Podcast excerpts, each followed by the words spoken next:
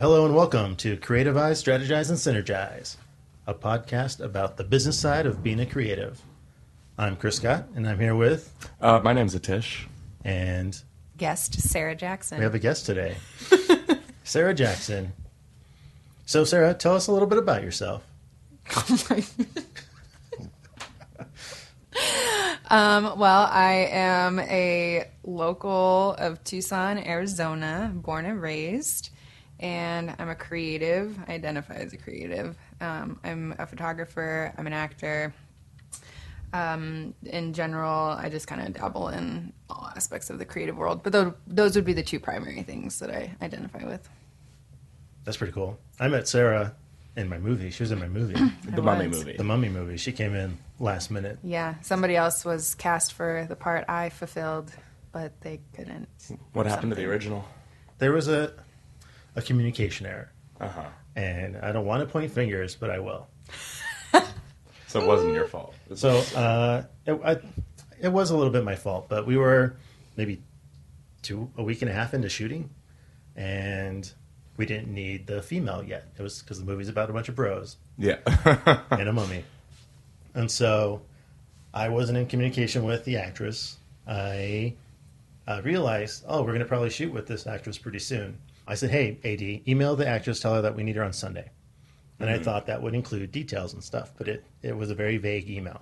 oh. The email was, "We're shooting the dinner scene Sunday. Uh, hope to see you there," type of thing.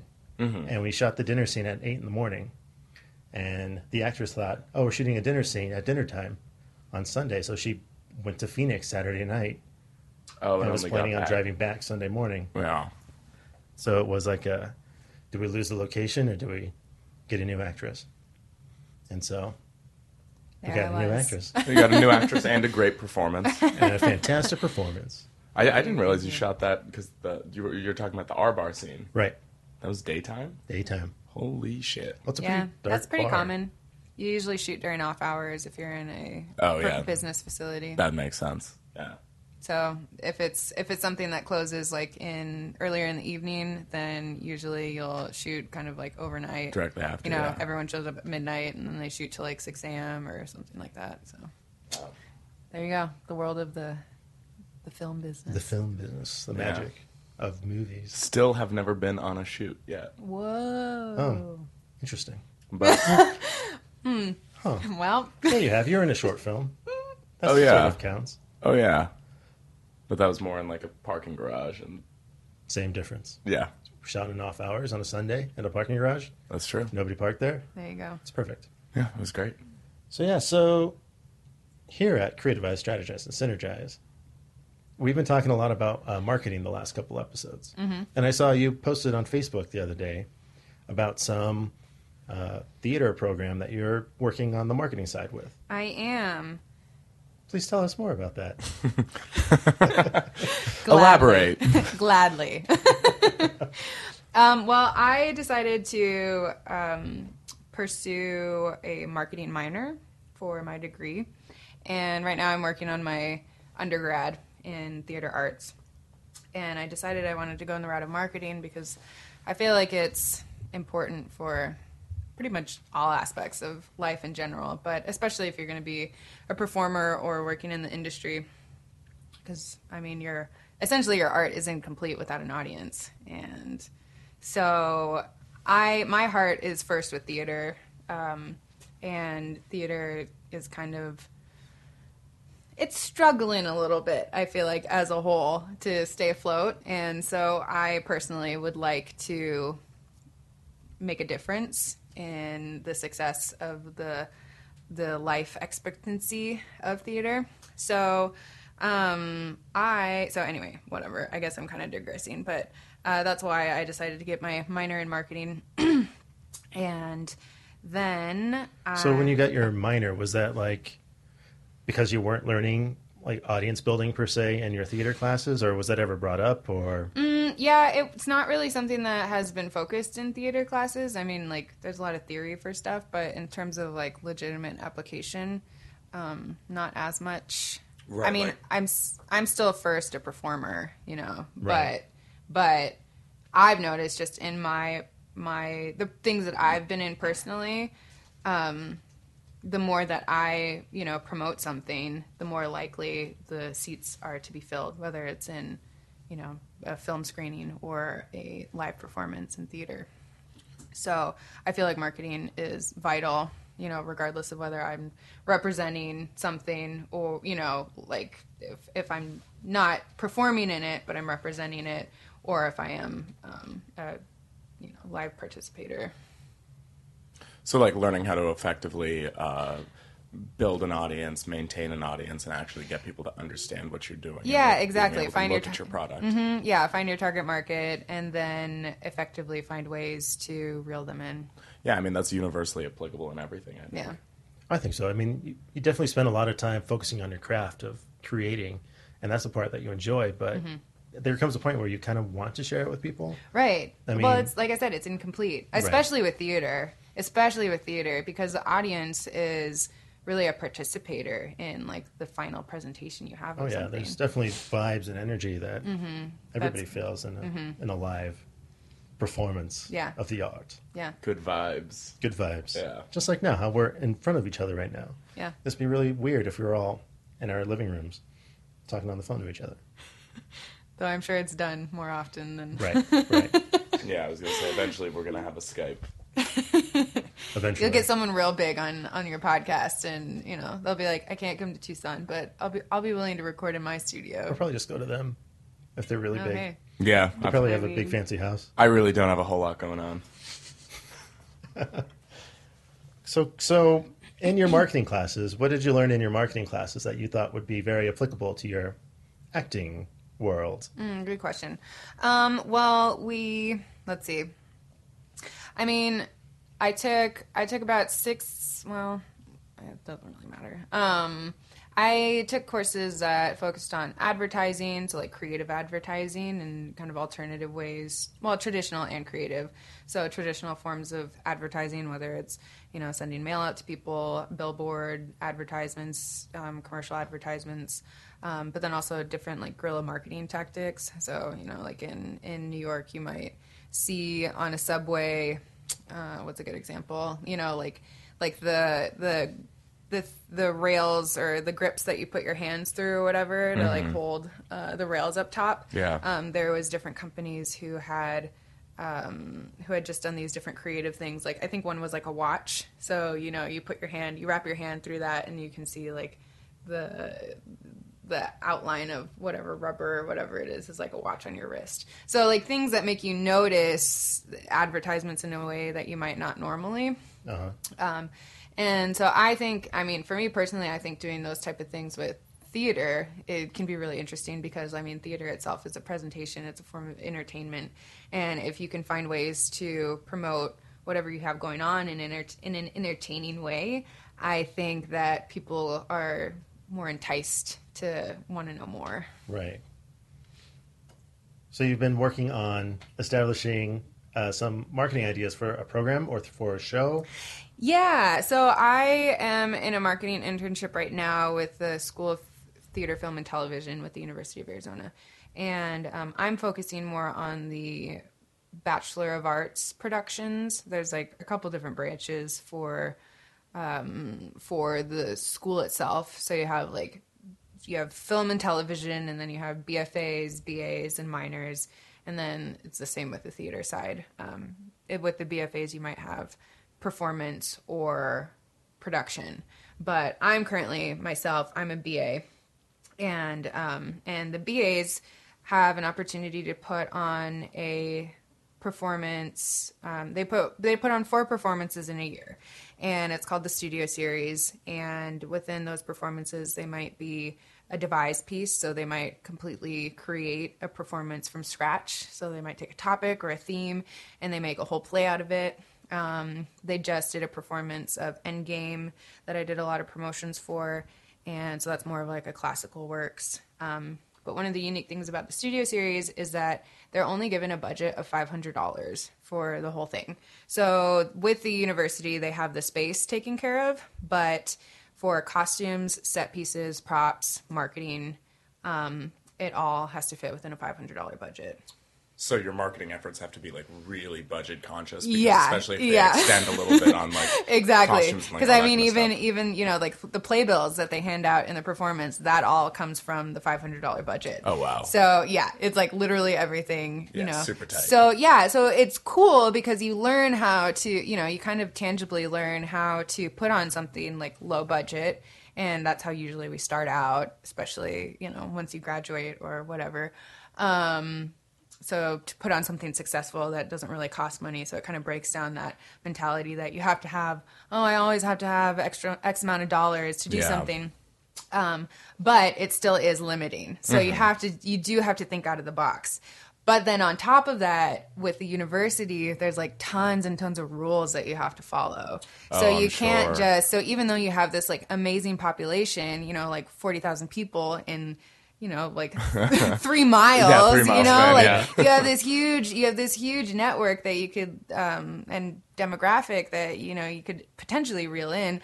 but because there's so many limitations with you know like getting students information because of confident confidentiality breaches Right, and then yeah. and then just even other things with the school like you know they don't want people just doing anything and everything on campus like Yeah. they're trying to maintain some degree of order Integrity Um, and, yeah yeah. integrity and order so like so there's still there's still um even though there's opportunity for it's it would seem there's a lot of opportunity for creative things there's still a lot of limitations on top Sure. of that so it's constantly it's funny because i uh, when i was thinking of things you know i'd be like well what about this or what about this and then i'd get something back that'd be like well we can't really do that because of this and then i was like oh so you're con so it was this constant it was this constant attempt to have something new or adjust you know every time an obstacle came my way Right. Yeah.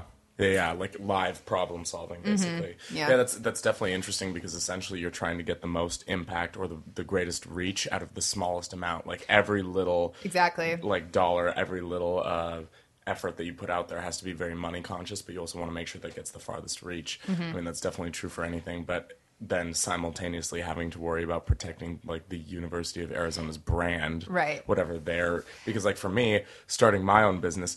I can make my own brand, Right. and either it'll be successful or it won't. I mean, that's Right. good, but I can make adjustments as it goes. But if you already have a set infrastructure in place, I mean, having to be able to stick to those kind of guidelines has to be challenging. Mm-hmm. Yeah, and one of the learning curves that I had to go through too is, I mean, I'm only an intern, and so there's someone who's overseeing the marketing department. There's Uh-huh. someone, there's the director who's overseeing the production. Then there's also the artistic director who oversees the whole BA program. And so anytime I wanted to get something done, you know, if I wanted to get it done immediately, it was almost impossible, Right. Because You go up the you know, I'd have to be. I'd have to ask for permission, and then I have to wait for like all the responses, and you know, I- especially with these people who are at the top of the line, you know, they're getting like a trillion emails in a day. Right, yeah. So I I would have to be a little bit, I guess, more.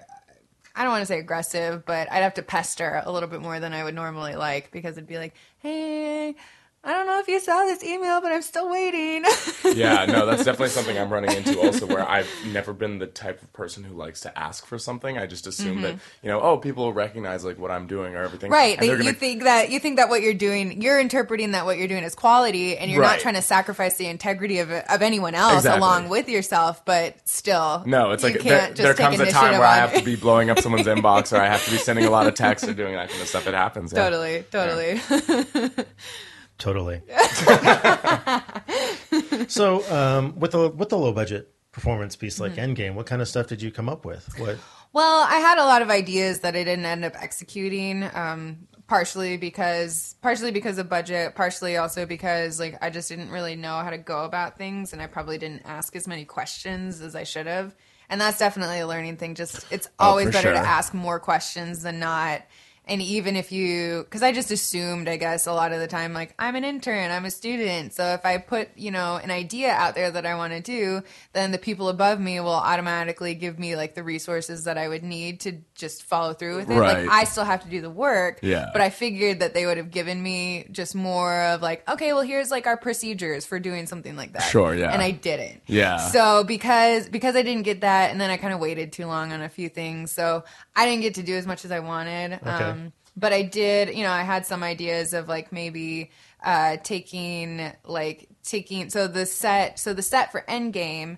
um, is two trash cans, a chair, and then um, two two windows, and then it's basically an empty room. Okay. And so I was I thought it would be kind of cool to like recreate the set and then maybe put it on the university mall kind of near the union. So when people are passing by it, you know, they're like, "Oh, what's that?" Mm-hmm. And it could have been formatted in a way where maybe like there was um like Machade on it or Mod Podge or something would be like the logo brand, you know, like Yeah, yeah, yeah. Endgame or whatever. And so like people could see that and maybe like hashtag UA Endgame. So Yeah. people could follow more on like a social media level, take pictures with it or whatever. Didn't end up executing that um, because one, I would have had to get like the people involved to actually like put that to pass and. I don't know. I don't know what would have really cost, but anyway, so that kind of got shelved. But um, I would say the greatest contribution I ended up giving was, um, I mean, the power of social media. Yeah. So the social media game on their end is kind of low, just in general, for the School of Theater, Film, and Television. Yeah, a lot of I think U of A's stuff. th- I think that goes hand in hand with what we were talking about earlier about how they have their certain brand representation Yeah. that they're used to doing. Yeah. and kind of there's a novel way to do things or a novel way to operate that might not be. Sure. Well, I think too with the well with specifically the marketing department for TFTV, um, it they just don't have enough people. They have so much oh, work okay. and they just don't have enough time uh-huh. and like energy to do everything. And I didn't really realize like I'm not a big social media person. I network really well, but I don't like constantly post post post post post or anything. Yeah, yeah. And so starting so starting something from complete scratch and then having this time limit where it's like I got to build a little bit of an audience and in order to promote the show because if I don't have anyone following me then there's no point. Right. Yeah. Yeah. There's Yeah. no point in my efforts. And so having to um so be really intentional about like building up an audience but then also having quality content and then learning along the lines of like really social media marketing um, is about the social aspect of things. Mm-hmm. So the more opportunity you have for people to have click throughs for things or redirect them to something else, they're actually building a relationship with you. Right. And um, so kind of kind of really learning that process that it's not really about posting, but it's about what you post and how you're engaging your audience within that. No, exactly. That's actually something I think we were touching on, and something that has kind of formulated a lot of our, our ideas. I think it's definitely interesting. Um, I really like the idea uh, that you had for uh, Endgame to make to rebuild the set. That sounds Mm-hmm. Yeah. really cool, and it's kind of interesting that that's kind of the direction things are taking now. In general, we had the same thing we wanted to execute with. Uh, the mummy and building a frame for pictures Mm-hmm. and all that kind of stuff, and going out and doing that, which We haven't done yet, but we also will. hasn't been done yet, but we will. but um, but that's kind of the direction that it goes, and that's exactly kind of what we were saying about it. That it's actually not so much about just like putting stickers on a whole bunch of shit or having flyers or doing you know whatever, but it's more like building relationships. Yeah, because- having something that people can interact with and Yeah. yeah, build a relationship yeah, and towards. it's because I think there's that psychological uh, idea of reciprocity. You know, Mm-hmm. like oh, we are building a relationship. You're more likely to want to check out or do something for me or help me out or Right. something like that if we know each other. If we Right. have like some kind of uh, I don't know tribalism thing built in there. So I think that's interesting that that's kind of the way things are going. That we're verging away from just like I don't know. I think maybe 20 years ago they would just put out newspaper ads. Right. And now that's and not a thing. like, oh, I'll go to that because that's the thing to do. Right. Here's a Yeah. news flash from the city. I mean, one of the things that I would like to push for in my limited time left at the university is to bridge more of the gap between like the schools. Because I was talking to different film students, there's definitely a division between, you know, like the film and the theater world. And then also, um, even within like the BFA and BA departments themselves.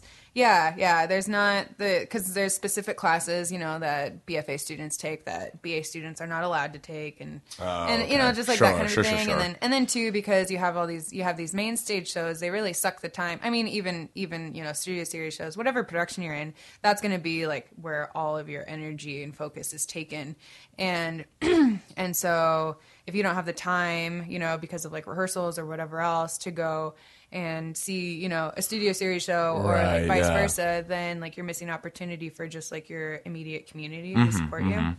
But but at the same time, um, you know, I was talking to one of the the BA film students, and I was talking about how it would be cool to have more of like a cross contamination within um, just the departments themselves and the students. And this person was all for it. And I was asking, you know, I was like, "Do you film students ever come to, you know, the theater productions?" And they were, she was kind of like, "Yeah, yeah. I mean, we do. We try. You know, it just depends on what we're doing. What what with what we're doing also. And I was like, yeah, of course. Um, but then she also said, you know, if we know someone in the production, then we definitely try to go. So the more, Oh, okay, the yeah. more relation, Yeah. it's Mhm. all about relationships. The All more relationships, relationships, yep. that you have with people, and even if it's like a small relationship, the fact that I know someone who is in, you know, that film or that production or whatever else, the more likely I will be to show up because I have a direct connection with that. Right. Hmm. Yeah, I mean I'm, that's definitely something we're trying to leverage. Because I, I think of like past theaters performances I've gone to. It's only it's always been because I either knew know someone, someone. in the cast or it was like a big production coming through town. Yeah. Mm-hmm. So it's like And I so had there's go. some stigma associated with it that Right. like but you had a connection with whatever hype Right, was which is- associated with it. right, which is I think is what is missing in a lot of people's social media is that heart, Mm-hmm. is that connection, and that's what we all just need to work on a little bit, just becoming becoming more human. Yeah. Yeah, well, no, I mean that's definitely one of the one of the key things because all, all I do these days is read simultaneously uh, books that might be in old form or like textbooks or something like that, or I'm reading all these articles written online about how to be a better marketer or how to do this kind of thing, you know, and it's so much contradictory information and something that I read that I absolutely disagree with, and of course I have no no one is going to listen to me about anything per se. But uh, something I absolutely disagree with is they're like, oh, you want to keep your posts short and succinct and just, you know, whatever. And while I agree it's probably not useful to just ramble or whatever, I think you get a lot more reception in general when there's actually substance. Like when you have Yeah, I think especially when you're coming from a personal place of like vulnerability Yeah. or like you're really speaking from your heart. Like people really identify with that. Yeah. I think it's smart to have something that's like short where, you know, you kind of like hook them in or they can mm-hmm. kind of mm-hmm. they can get what you're saying The based gist of off it, of, yeah. like, you know, just like a little intro. Yeah. But then if they want, they can engage in more. expand on that. Yeah. yeah, yeah. That's probably a smart idea too. so are we going to the theater? I feel like we are now. yeah Oops. Oops. There's my phone. So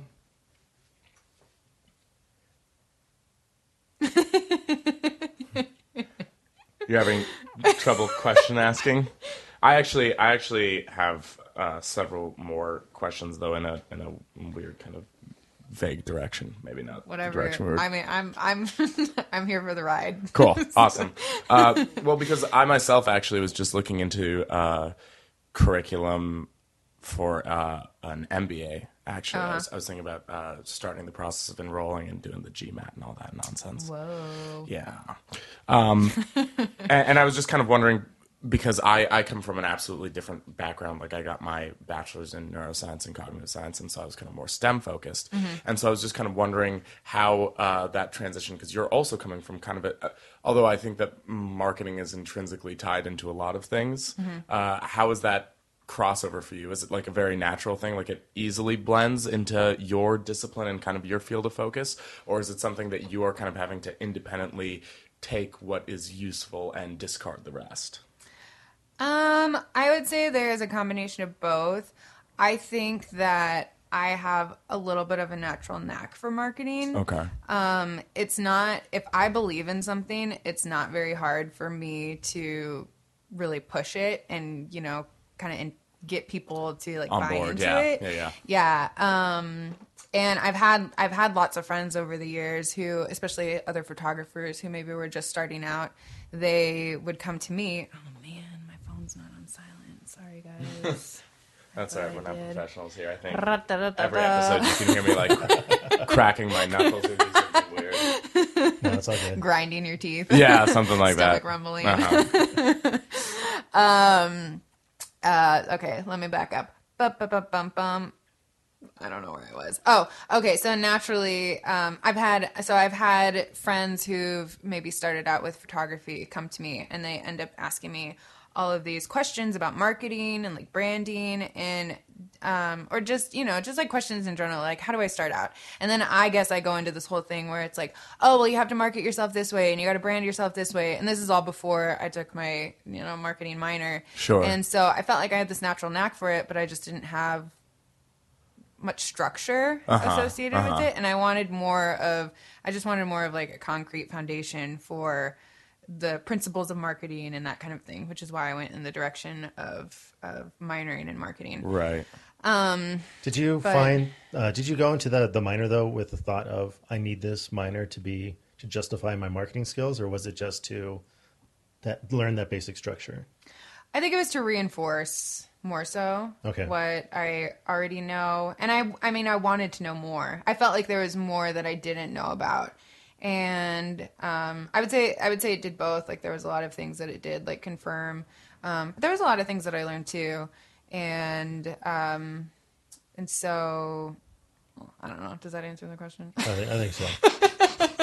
I think so. I can have a tendency, I feel like, to like try to overcompensate my answers, and then I go back and I'm like, that wasn't necessary. well, I mean, I, I think I find myself in a similar place where I uh, end up just based on the way, like, I think a lot of job postings or a lot of things are phrased these days. I find myself like trying to justify why Sure. I'm good for something when actually Oh, for sure. the Well, proof is in the pudding. You know what I mean? Like I can Yeah. execute and everything works out fine right. for the most part. Right. Um, I mean, obviously, we're still working our concerted marketing efforts, but as soon as you know, like, I, I I'm kind of I'm I'm in this weird place where I'm wondering what speaks more. Is it you know the piece of paper that comes along with it, or will it be the body of work that I'm doing independently of having a piece of paper? Uh, I mean, I think your relationships will supersede anything else, but I would say probably your work will outsource just the paper itself, though the paper can be like the hook that gets you in. yeah, exactly. Like that's that's the thing that like gets you into the conversation. What you say while you're there is really the thing that lets you stay or makes you leave. Right. Um, or the person that gets you in in the first place, or Yeah, whatever. yeah. I mean, essentially, that's that's sort of a habit I'm trying to break because Mm-hmm. I I don't think, especially these days, I don't think anyone is hired. Or I don't think anyone is given contracts or anything like that based on you know a degree alone. I, I think in the last episode we were talking about, I found like some statistic that people are like 80 percent of people are hired these days based on connections. How does Mm-hmm. Yeah. that translate to you know the the I guess the theater business? Are people cast i mean people are cast based on auditions for the most part or is it based on relationship building a little bit or is that I mean, I think it's still I I still think relationships, you know, supersede anything else because especially especially I think in the theater world um well, it I would say hmm, I would say it depends on the company because it depends on the intentions of the company. If a company likes to to kind of create more of a core ensemble, then they're going to want to reuse more uh, more actors than not. And I see that with certain theater companies here, and those are probably the ones that have the the strongest production value Sure. and um and who have you know the they have a resident theater usually um so they're just kind of grounded in more of a way that perhaps a homeless theater might not have um where they just have to like rent out a space for every show. Oh, and you I never see. know. Yeah, yeah, yeah, and one you know one show might be here and another show might be somewhere else Yeah. because it just depends on what they're able and to the resources are just different. Yeah exactly exactly. Um but i think that that if you have a little bit of a relationship with someone beforehand um, that helps them see you more they trust you a little bit more even if they haven't worked with you before. There's just kind of this it's just this humanistic thing where it's like oh i'm familiar with them so i trust them. Right and, and they might have a more like intimate working knowledge Yeah. of your range or like what you can do or your strengths versus your weaknesses that right. sort of thing so but you could completely blow someone away in on an audition, you know, Uh-huh. and, and it be completely cold, you know, their your relationship with them, and you know, you get cast on the spot right there. But then again, with the theater world and the film world, there's so many things that you can't control, also that aren't necessarily part of whether you have a relationship with that person or not, Right. Because it could depend on, you know, they're they're trying to cast certain looks together, and I don't fit that or you know the person i'm playing opposite of is this height and I'm too tall for them, or I'm Mm. too short, or you know something like that. Or this this part requires them to have brown hair and I have blonde hair. So there's like a lot of things in the theater world that you just don't really have as much control over. I Yeah. think that versus you get judged for that other In- professions in a lot of might, professions yeah you that don't, might yeah. that they wouldn't have those necessarily they wouldn't necessarily have those requirements Yeah, that's that's actually a weird. That would make me super neurotic, Even more so. even more so than normally. Yeah, I mean, you re- when it comes to auditions, you really just have to go and then give it your best, and then leave it. You know, once you once you step out that door, you leave it at the door, and if you get a call back, great.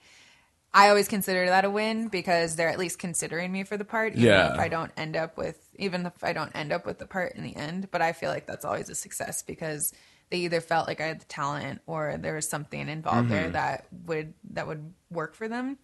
Um, but yeah, but you just ha- you really have to just let it roll off your back whether you get it or not. yeah. That's that's like uh, that makes me think of that, uh, or at least the opening of uh, La La Land. When Mm-hmm. uh, Emma Stone is going on all those auditions, and some of them she just seems like she actually is like so good. Like there's that scene where she's like crying and doing a very Yeah, I felt job. like her. I felt like her auditions. I was like, when I watched it, I was like, oh wow, she's really Yeah, this good. is- I this is mean, good, even yeah. for her being like an amateur, you know, acting as an Right, amateur actor, yeah. I was like, I would cast her. Yeah, exactly. She's there like crying, and someone just like walks in with coffee or something like that. I was like, oh fuck, that seems really really difficult. yeah, Yeah, yeah, you have to have a thick skin. I think. if you I think we're gonna go on a casting adventure pretty soon, right? We are going to go on a casting adventure pretty soon. I always tell Chris, I'm on, I'm here, Chris. I know, I know, I know, I know. One of the last times I was like, he was he posted something out like, oh, I'm looking for actors to collaborate with, and I was like, Chris, I'm here, and he's like, do you just know anyone who's ethnic? and I was like, yeah, I do. And see, that's one thing where it's like. I am so white. There's nothing I can do. like I can't blend nationalities or ethnicities like at all. Yeah. I could be I could be Australian, I could be British, I could be white, American. You know, like there's not much else that I could really be and I just have to accept that for what it is. So I don't get offended if he's like, oh, I'm just looking I'm looking for something Want some specific here. I don't know. I, I feel like it's really hard to find uh, uh, multiracial talent. You think it would be easier here. I think I thought I the thought it would be, but no, it's really Southwest. hard to find people. Yeah. It's just hard. Yeah, And I know people, Chris. she knows people. Uh, But that's see building that's the thing. relationships and marketing. Yeah, relationships. that's the thing, thing. right. She knows people. Yeah. So good. I don't know. That's where I kind of more want to go with my production company is to Mm-hmm. kind of have more ethnic talent and portray them in a more positive light, less bad guys and terrorist type stuff. Yeah. So There you go. that's my goal with I like that. That's good. I mean, it's it's noble intentions. Yeah, I mean, we'll see what happens. We'll see what happens. I'm sure everyone else is out there trying to do that too. Let's see what else. What else? I mean, I'm I'm just kind of now that you brought it up, I'm really curious about how's your Australian accent. Oh, my Australian. Ooh. I, I, I was just giving. I was. Giving Oh, it was just a general, here. yeah. I don't. I, uh, I haven't worked right, on all an. Australian accent really well. So. Never mind, scratch that question. I'll, I'll strike that from the record. I don't know. I, I no. It's gonna be. I'm gonna butcher it. So the last couple of episodes, we've been playing this game called uh, "Step into Your Power," and it's a terrible name for a game. Step into your Yeah, power. did we come up with that name in the first place? It was uh, I, I sang a song.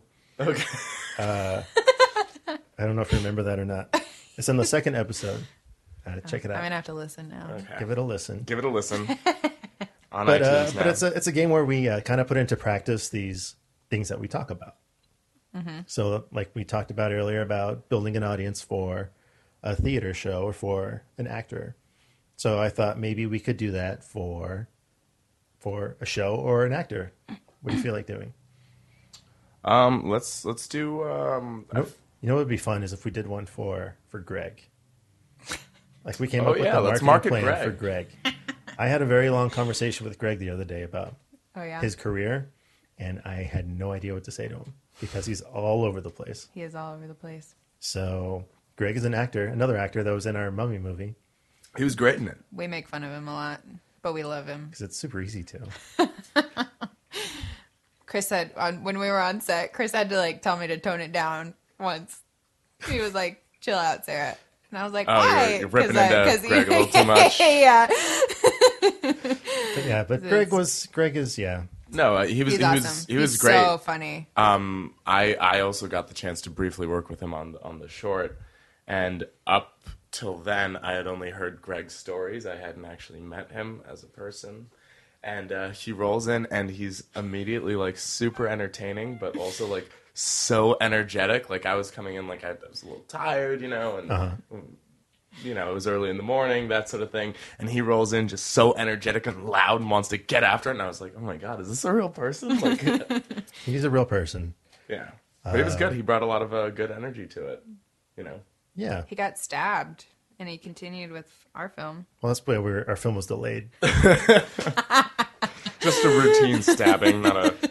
No big deal. So we were supposed to we were supposed to film in November, and the main actor uh, got shot in the leg at Old Doing, like, Tucson's stunts, yeah. Nightfall show. He got shot in the leg, so we had to wait for his leg to heal. And then we were supposed to shoot a couple weeks after he was done healing, and then Greg got stabbed in the arm, oh my gosh. and then it was like, all right, so we waited a little bit, and he had to get like tendon surgery, like tendons reattached, and that's why we waited three months. Wait, and then when we were working on the short, Preston blew out his knee. Right. I think working with you is really you might bad have luck. some Dangerous. bad juju. I think you've got some some bad mojo. It's around. dangerous working with me. All right, so we're talking about how we're going to market Greg as an actor. Well, no, I told well, I wanna, in my conversation with Greg, I told him he needs to focus on building an audience and not go for these gimmicky things to try and like trick people into watching his stuff to give him views and whatnot. Yeah. So I don't know how do how would an actor market themselves or build an audience? That's a good question.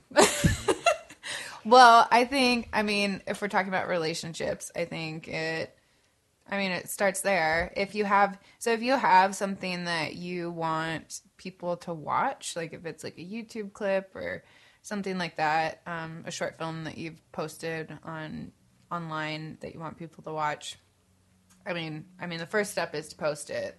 But well, I guess, I guess, can we back up? Next, so are so let me. Hmm. Are you asking? Like, at what point? I guess are you? You mean if you're just starting out? Is that really what you're asking? If All you're right, so I'm gonna I'm gonna I'm gonna yeah, give me some more. Give me more premise here. 'cause- I'm gonna become Greg right now. You're Greg. I'm Greg right now. So like uh I want to be in a movie. I want to be in features. You want to be in features? Yeah, and I'm You want to thinking become a leading man. Yeah, I want to. I want to be in rom coms and action movies because I watch rom coms all the time with my mom, and ap- action movies are so dope. So dope. Action movies are. so- So, I want to finance a movie because I think if being in if being in another feature will help me become a movie star. So, what kind of movie should I be in? Well, I don't think it's just about being in movies, although, you know, there is. I mean, I think it is easy to get typecast in things if you, you know, if you're only doing, you know, certain types of films or whatever else. But I think what helps people want to engage with you as an actor is really the journey that you bring them through within like your acting and your interpretation as a character. So becoming a better actor, I would say is step one. So get experience. Um, Rough. Holy shit. but I, I'm just That was- I'm that was my suggestion I'm even was- speaking to myself here. Like I'm not gonna just I couldn't I I honestly at this point in the game I unless I had like a really really intentional like director and team and everything like I would have a hard time carrying a feature film through. Right. You know, being the being the main character and like sustaining that. That's it takes a lot of energy, a lot of work, and you have one you have to know your story in and out. Two, you have to know your characters in and out because I mean, if you're filming out a sequence, you have to make sure that you know all of those elements are seamless when they put it together for editing. Right? You have to constantly be aware of the moment you're in, not Yeah. in real life, but in the story. Right. You can't be more in tune on Right. day one than you are on day 20 Right. because otherwise it'll fall apart. and two it's not just an it's not just an instant thing i mean people you know stars in hollywood they get their scripts a year before, if not more. You know, it might Uh-huh. be two years before, and they might be working a, on a role like an entire year with a coach. You know, one on one, working on their character before they even end up on set. So having this like immediate perspective of like, oh, I just if I just have money and I have a team, you know, and like a script or whatever, and I show up on set, you know, that's going to be my ticket into whatever. Yeah. Um. So, and I think in general, like I said, this is not, this is just in general. This is not targeting anyone. But I think actors are really lazy when it comes to their craft. We have this perspective that, oh, if, you know, I, I, I have myself, so I just put myself in front of the screen and like I'm good to go. But any any musician or you know just anyone in general if you want to become an expert i'm going to pause for this It's an airplane. It's fine. are you sure Yeah, okay airplanes happen. yeah. I don't know. I guess i'm used to being on set. Hold please. Hold, for Hold. hold for the airplane. Eventually, we'll get a soundproof studio, but right now we work within our means. Right. that's okay. You know I- hey humble beginnings. Yeah. humble beginnings. Um but um crap. Now i have to back up You're, you're saying how actors were lazy. oh, actors are lazy. But if you want to become a master of something, if you want to become a great actor, um, you know, you have to master yourself. You have to master your knowledge of, you know, scripts, of characters, of how to interpret things, how to break things down, the meaning behind things, like how to execute things in a believable way. Um, and you know, I mean, ultimately, the goal with actors is transformation. So, what does that take? It takes it really takes a lot of work. Right. I mean, anyone who's an expert, you know, in any sort of instrument, you know, they didn't just pick up the instrument and they were like great. You know, they spent hours upon hours upon hours, you know, mastering that instrument. And that's what you have that's what actors have to do for themselves, but it's us that that we have to master. That's actually um, the that's like picking up or that's dropping off exactly where I immediately started thinking. If Greg wants to be um, a leading man action star and he wants to audience build, uh, I think what would be perfect for that in terms of like you know the the step into your power game, figuring it out, the exact marketing approach. Uh, he needs to really start to train on being an action star. So exactly what you're saying basically is like become the role, really like Yeah. have a concentrated effort. You know what uh, marketing shit really worked on on me at least recently in terms of action hero stuff.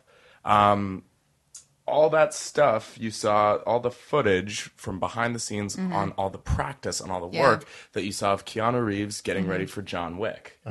I had no idea that guy could actually do all the stuff that he's doing. He's you know flipping people. He's training in judo. He's you know sweating like crazy. Then he's out on the range and he's out on the range. Pop pop pop pop pop. Right. You know just like firing off. Watching him do that, I was like, "Oh man, this movie's gonna be great! Like this Right. movie's gonna be great because he actually, uh, you know, it's exactly He's what they living said. it. Yeah, he's living it, and he's doing it very truthfully. They're like, yeah, you know, he's the first one at the gym, he's the last one to leave. Mm-hmm. All that footage really makes you believe that he can execute this role like so perfectly that he is going to be some like. And I think they also did it um, pretty recently. But I don't know if I was, you know, maybe I just happened to be in the right channel to see this footage, but uh, they did that recently for that movie American Assassin that I actually didn't end up going to see. So this is kind of maybe a bad example.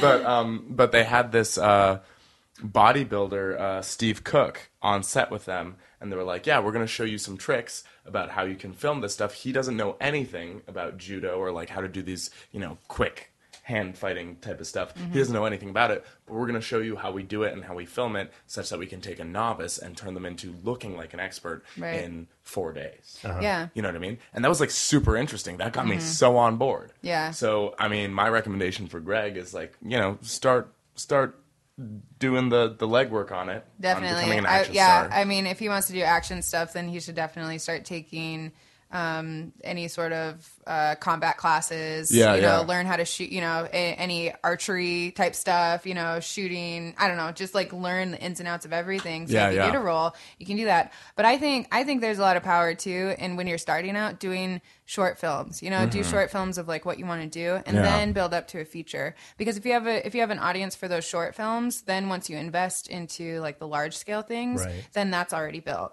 So yeah, I mean, as I mean, I guess also as an actor, if you want to like. You could bring people through your journey. You know, you could start posting stuff like vlogs and that kind of a thing on YouTube. You Yeah, start that's a great idea. blogging.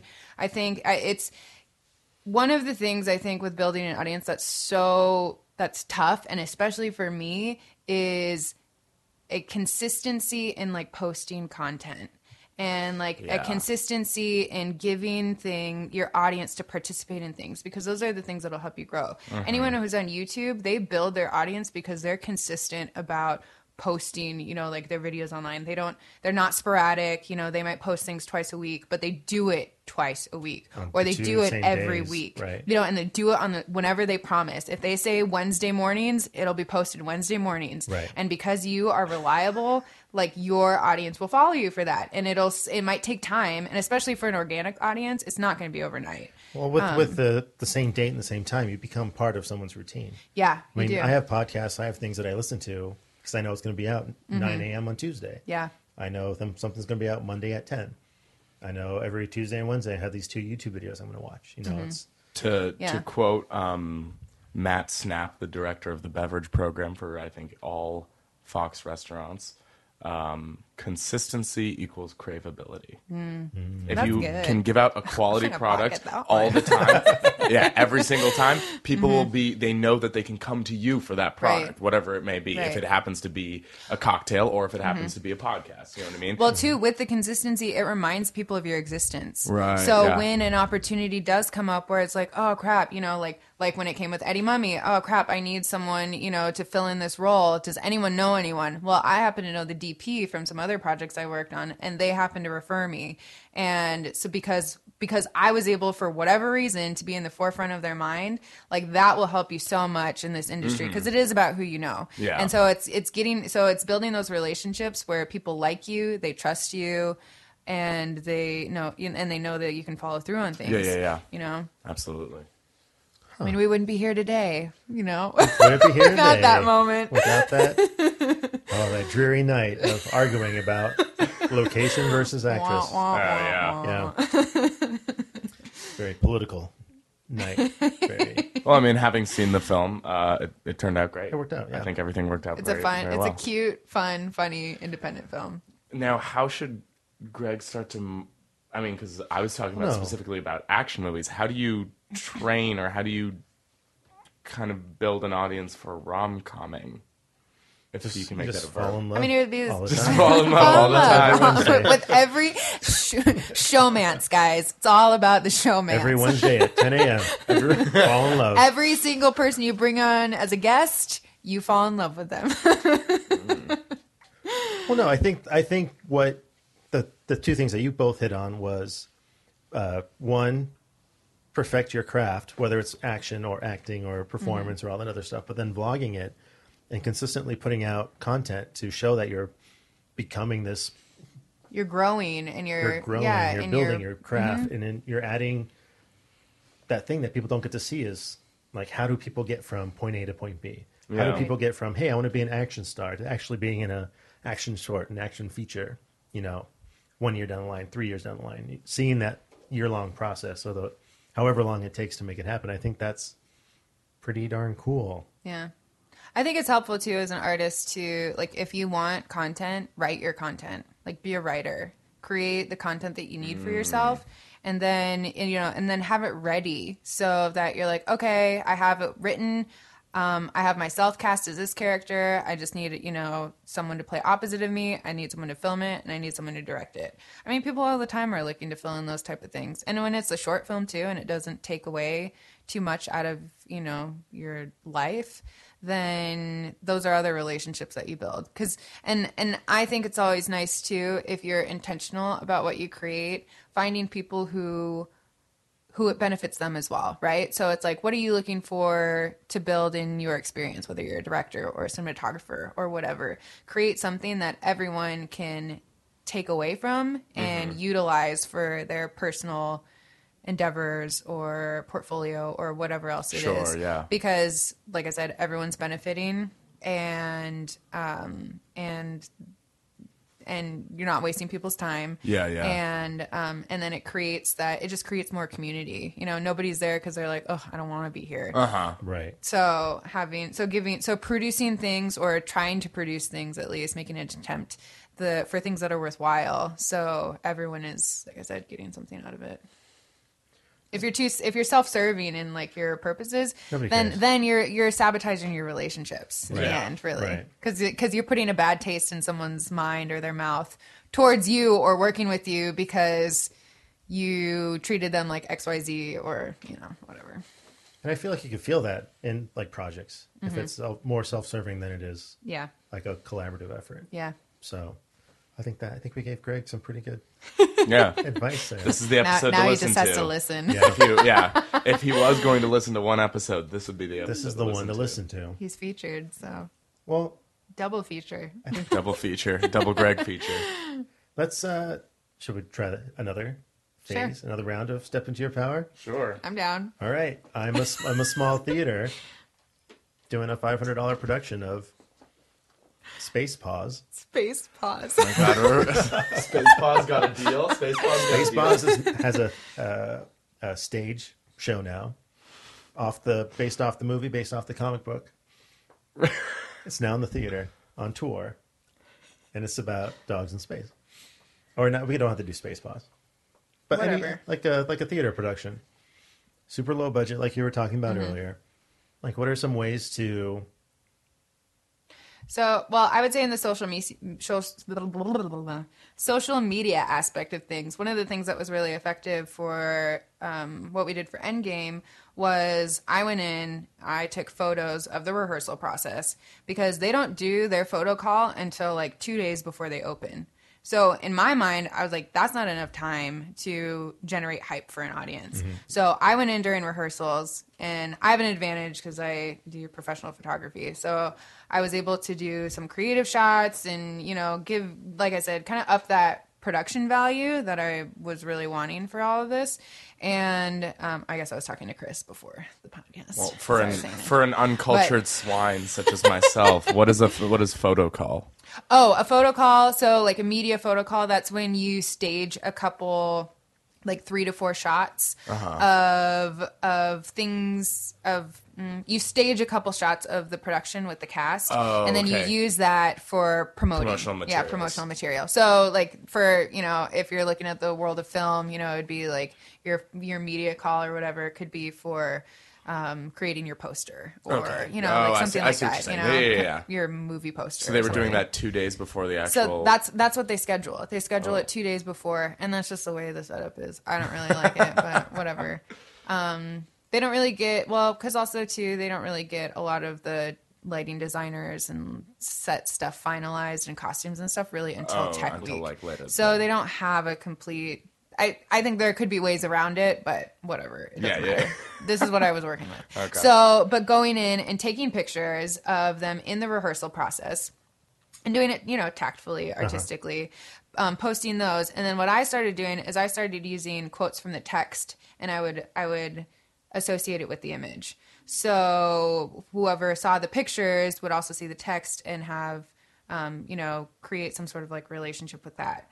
And so I did that a couple times when they're first starting, and then they started partially getting costumes, and then like right before the release of the production, um, I was the one who took the the professional photos of Uh-huh. you know everything in motion.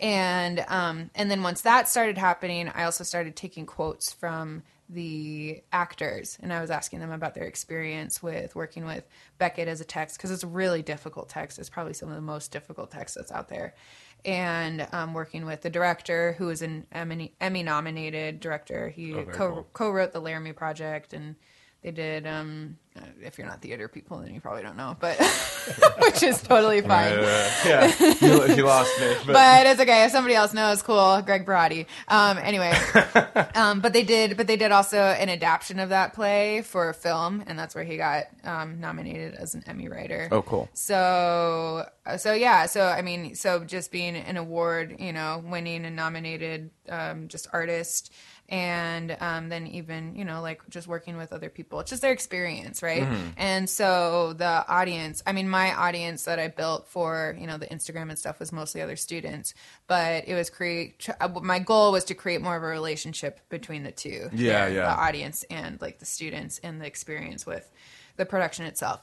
Um, and all of that seemed to be really effective. We had some feedback cards afterwards, and we asked like, "How'd you hear about this production?" And a lot of people said, you know, Instagram and social the- media. wow, yeah, So, awesome. so yeah, and I mean that uh, uh, for the whole being in a low budget production, I mean that it takes your time, which I mean time does cost money, but we didn't have to expend any additional dollars, you know, yeah, for that yeah, type yeah, of yeah. stuff. It was very cost effective Yeah. to like get yourself out. I personally wanted to have more of that type of thing with like the actors themselves doing like takeovers and Mm-hmm. you know that kind of thing. But they the text was really tough with them, and the director didn't want to take away from their focus. Yeah, too much of the which you have to you one. know you have to respect that stuff. Um, but, But- I so I think that's really effective.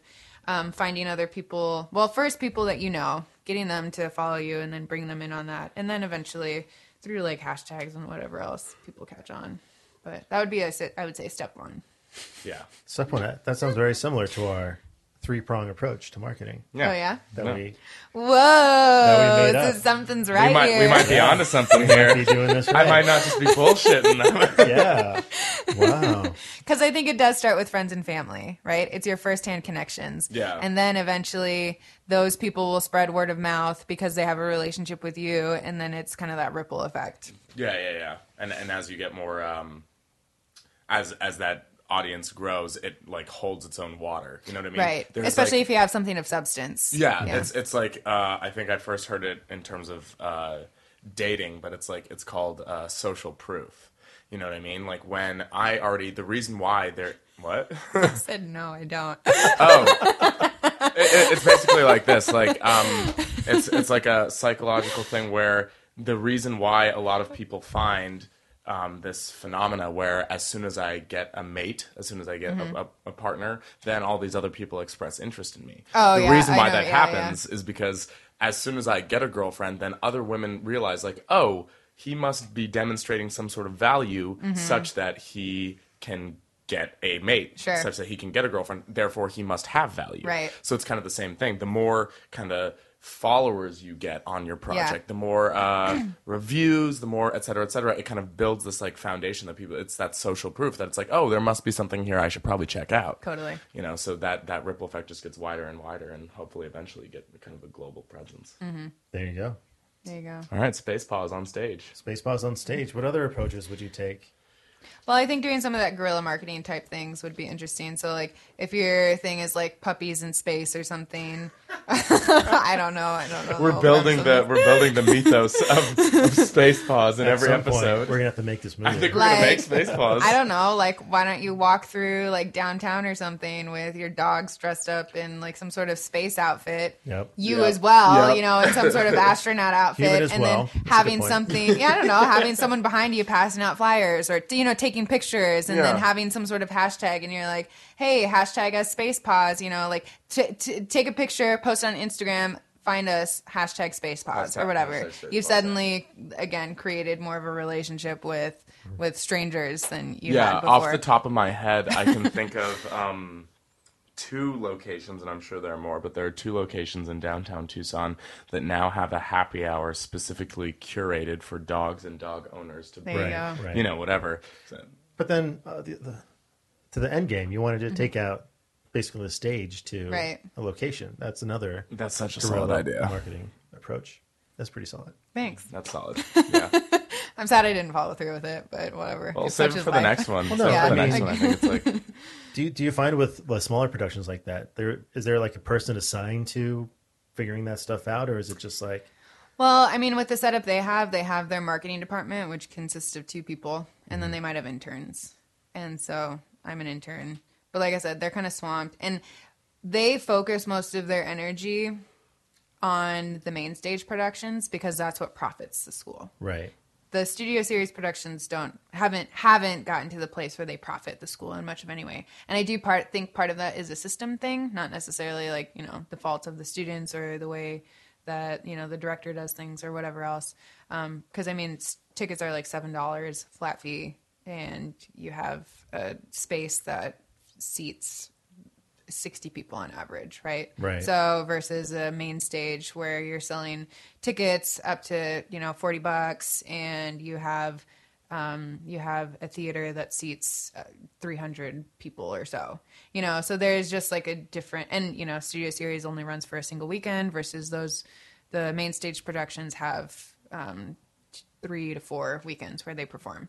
So, like I said, I think it's a system thing um, but they just don't put so much focus into the studio series shows. So, where was I going with this? Um, I don't know. I'm not sure. I'm not sure. But what I what I heard in there was I know. I'm not sure. Well, you were asking. You were asking how they. I think you were asking like how they do marketing there for the shows or something like that. I don't remember. I was just trying to ex- explain the system. I, they I was have. trying to I was trying to find out if um, Oh, who who mans like the ideas for that type of stuff? right. Well, whoever has the idea, I guess. And, I, I- and another thing that I heard in there was that it's okay to ask for help to find an intern that Yeah. would definitely be down to yeah. execute those ideas. I mean, Right. you do have to focus on your craft, and if it's something that's probably complex and you get it takes a lot of time and energy to figure out that text Mm-hmm. and that character and all that fun stuff. It, it would be nice to kind of not dump it, but to kind of trust someone else with that right. execution of those ideas you might have beforehand, Right. go, before going into the show. Mm-hmm. Yeah, I mean they gave, they definitely gave me creative liberty, but then I was also because I was starting like the social media stuff from like scratch. It was just it was a lot to do that on top of do much else that I would have had to really have all do all the manpower for. Right. So because I have a life this too. this we know, my main we know, gig. we know. You're very popular. You go to all the events. I'm interested in all the events. I don't go to all of them though. Well, so Fair enough. My, so I says can't my argue with Facebook. Yeah. So yeah. says my Facebook. Yeah. I want to do everything. I just can't. awesome. Well, this was a fantastic conversation. Thank you so much, Sarah, for being on our My podcast. My pleasure. Anything uh, you want to plug? Oh, good question. um, well, right now, the if we're talking about studio series, the next show they have is going to be called Generation Z. It's a devised piece. Um, so they're creating uh, the whole story from scratch. Um, there's no, they're making up all of the text and everything that else is that incorporated that is incorporated within it. Um, but it's about you know the generation of 1995 on, so it's a little bit different from millennials. They're, Fascinating. yeah, I don't really know how it's going to work out, but I think it'll be really interesting. I like I like the director, and they have a they have a good cast, so that'll be when is it November? We'll put the, we'll put the date. Yeah, Sorry, right, uh, We'll put the dates in the Sorry, show no, notes. it's I shouldn't even Generation plug- Z sometime should- this should- year. should- I know I shouldn't even plug it right now because I don't know enough about it. But we have a I have a committee meeting actually today at three thirty, which is Oh. why I had to Well, we reschedule earlier today. our our podcast time. Uh, yeah. No. Anything you want to plug in, Tish? Me? Yeah. Ooh. Um, not just yet. I'm gonna have some things coming out in the next uh, two weeks or so, but because nothing is quite there yet, I'm not plugging it yet. But stay tuned for the next episode where I'll be plugging everything. Oh, great. wow, wow. Oh, great. Uh, I don't know. I would want to plug uh, our podcast here. We're on Facebook and we're on Twitter. Just search for CSS Podcast. Uh, you can find me on Twitter at Elephant Scout, and Atish is at. Uh, don't follow my Twitter. It's a it's a It's very sad and depressing. Don't follow it's, it's a very it's Twitter a, is my weakest. All right, I guess I- weakest Twitter is also my weakest, uh, but follow me on Instagram at Atish Mazish, A T I S H M A Z I S H. I mean, if we're promoting ourselves, then I Yeah, guess. promote your brand. Do it. Great. Well, my Instagram is Ms. Sarah Jackson. So M S S A R A J A C K S O N. Ms. Sarah Jackson. And follow. I'll follow you back. I already followed Chris. All right. Good episode, y'all. Bam. And if you want to follow Greg Brown, he's MMMR Gregory on Instagram. He's actually done a good job of getting followers for himself. I guess he went on some different like Facebook groups or something and was like, because he does like his arm wrestling, and so he like was like, "Here's my profile," and then he got like thirteen thousand followers on Facebook. I was all, "What?" Yeah, I don't I don't believe But- that, but we'll talk about that another time. Who knows? They might be all be purchased. But yeah, so um, thank you all for a great podcast, and uh, we'll see you next time.